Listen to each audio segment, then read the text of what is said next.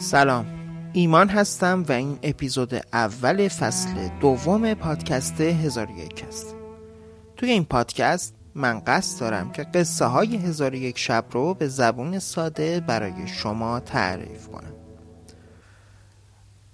توی این فصل هم من سه تا قصه رو برای شما تعریف می‌کنم که قصه اول قصه غلام سیاه دروغگوه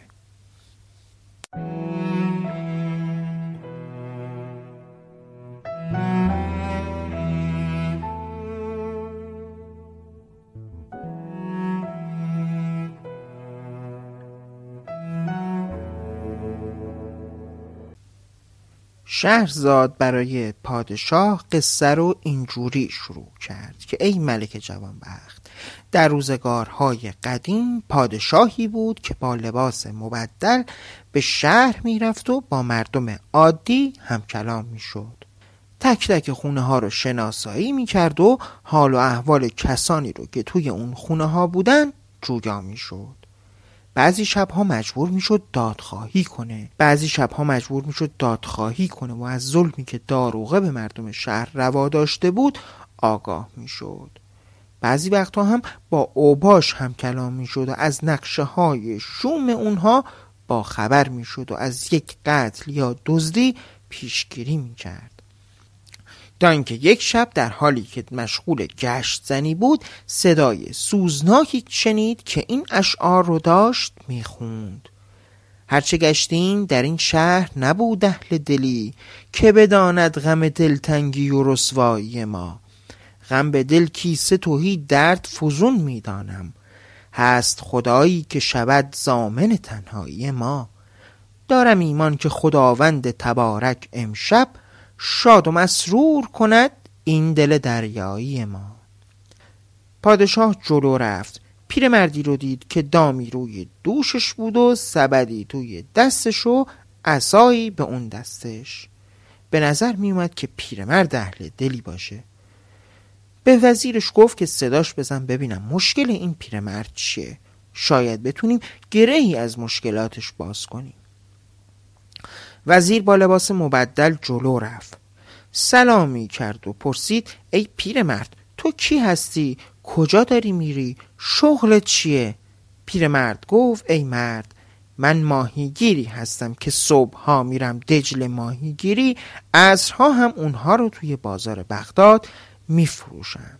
شب هم با مقداری نان و کاسه ماست به خونه میرم. ولی امروز هر کاری کردم نتونستم هیچ ماهی رو سید کنم. عصر هم که توی بازار بودم مشتری هم پول سیاهی هم نداشتند که به من قرض بدن. بنابراین امشب باید با دست خالی به خونه برم. بچه های گرسنه من الان منتظر من هستن و گوششون به صدای درب خونه است تا من وارد بشم. الان هم توی کوچه میگردم و آواز می‌خونم. ولی ایمان دارم که خداوند اگر دری رو ببنده در دیگری رو با رحمت بیکرانش باز می‌کنه.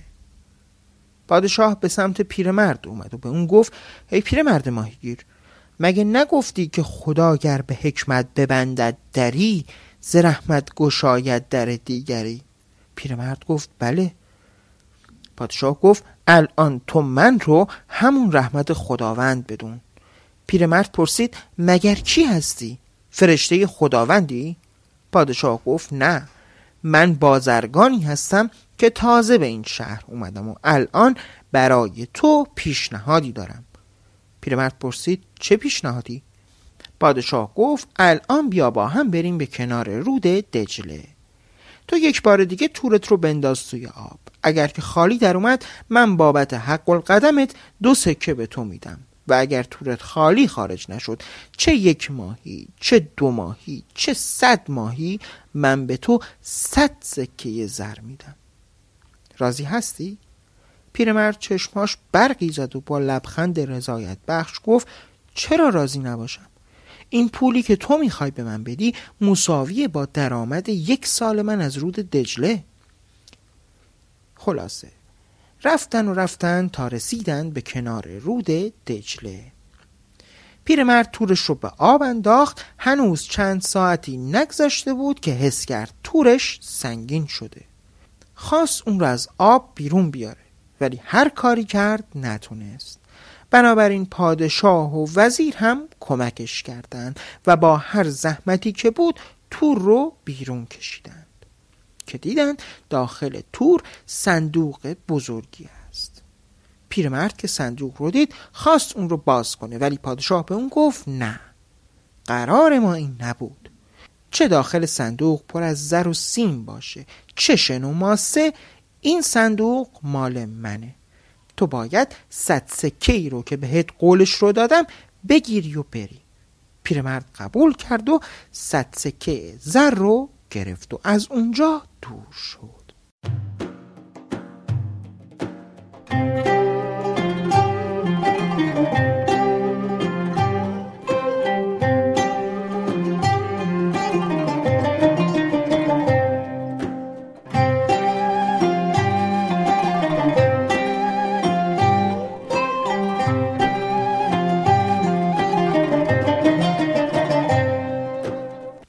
وقتی پیرمرد رفت پادشاه رو به وزیرش کرد و گفت بیا این صندوق رو باز کنیم.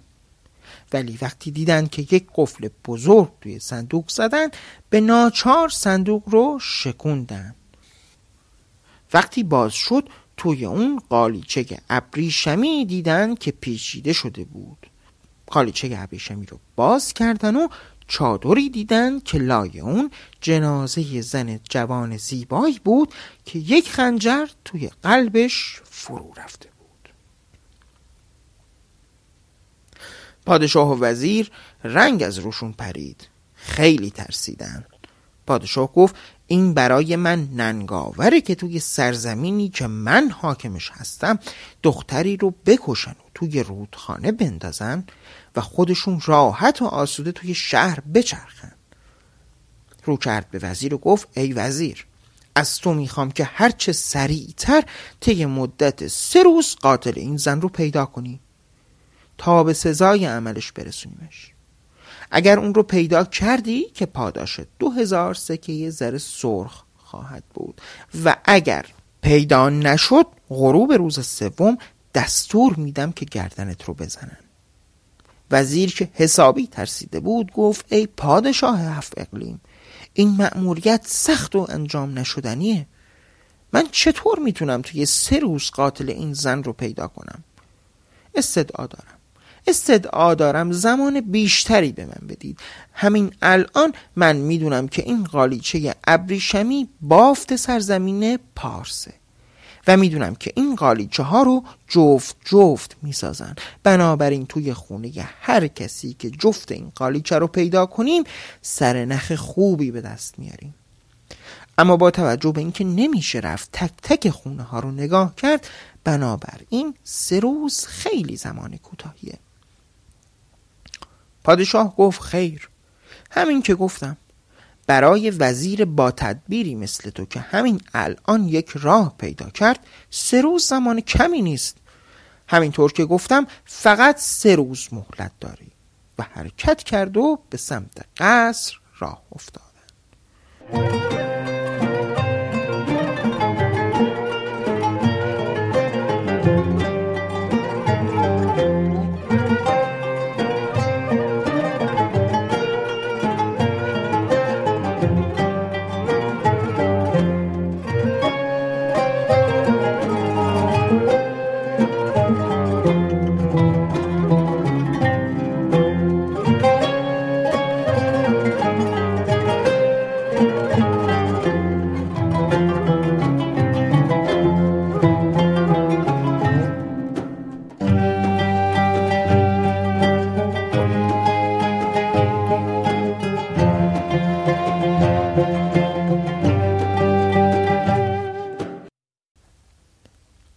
از اینکه جنازه رو دفت کردن وزیر سه روز تمام هر کاری کرد نتونست قاتل رو پیدا کنه.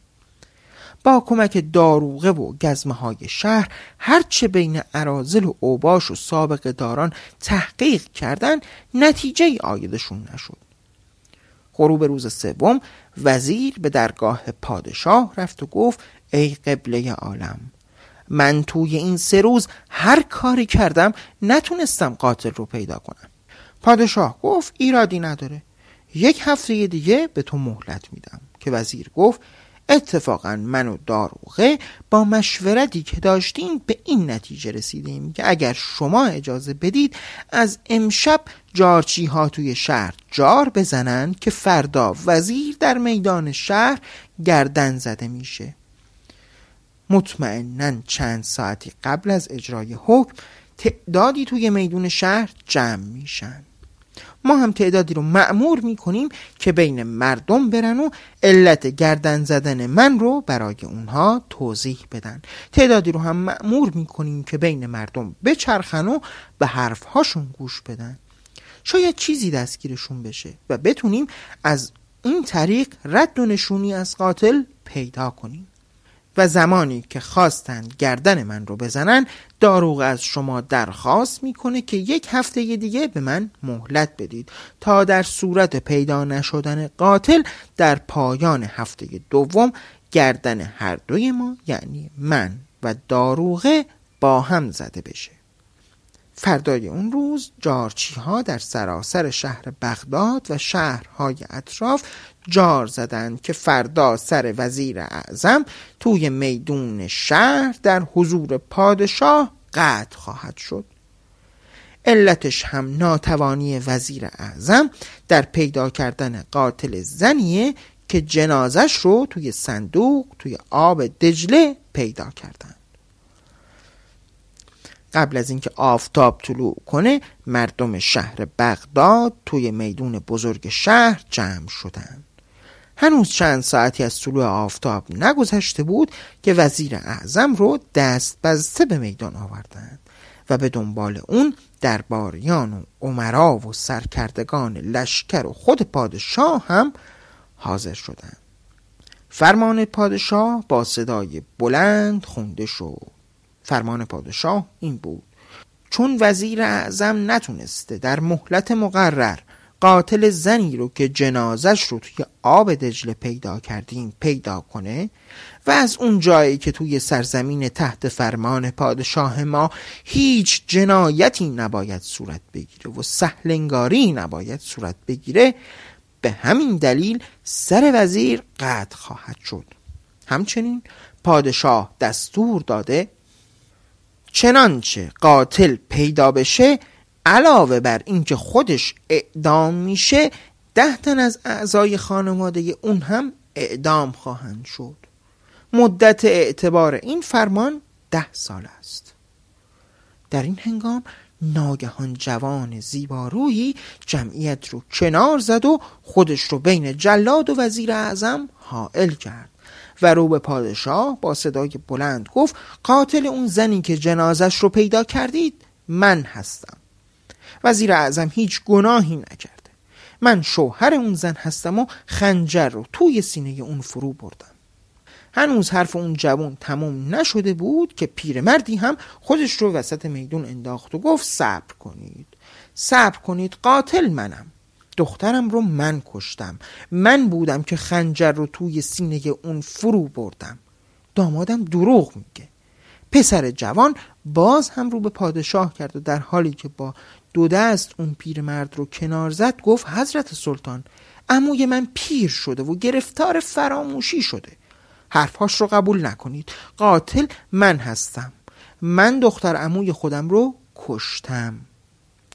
وقتی داستان به اینجا رسید باز هم سلطان رو خواب رو بوده بود و شهرزاد هم مثل همه شبهای گذشته لب از سخن فرو بست و جون سالم به در